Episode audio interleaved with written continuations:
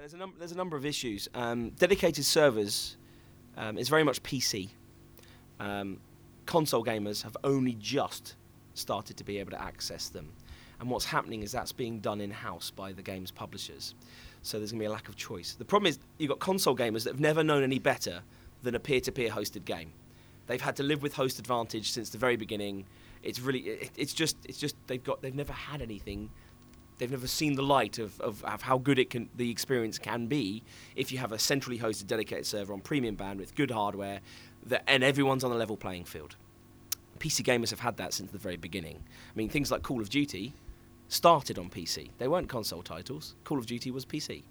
Um, they kind of now now you see that title is pure, pretty much Xbox only. In, in reality, they're still they're still good do good numbers on on uh, PC, but they they don't do dedicated servers. When they did, they didn't have rankings, so they might as well have not bothered doing dedicated servers.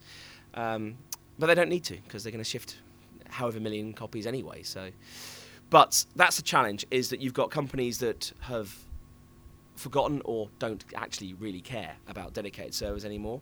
Um, you've got issues with uh, companies just not understanding. It's often something that gets left to the last minute. It's like, oh yeah, we should put multiplayer in.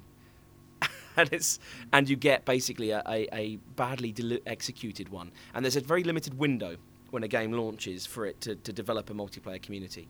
If it doesn't do it, chances are it never will. And we've seen that a number of titles where we've we've launched and we've done, thrown a load of servers up, and because there's been serious issues with the game, like it, you can't have reserve slots, there's no spectator mode. There's titles where, uh, for example, there's been bugs that have just made it unplayable, or they've made decisions about how the game is run that just people just get frustrated and, and leave. Um, we say this to all the whenever we come into a, a developer or a publisher. We say this at the beginning. You've got we'll help you get it so that you've got it right. You've got the right features. You make sure it's ready for hosting because a lot of games dedicated servers get released that, for example, you can't run more than one server on the box.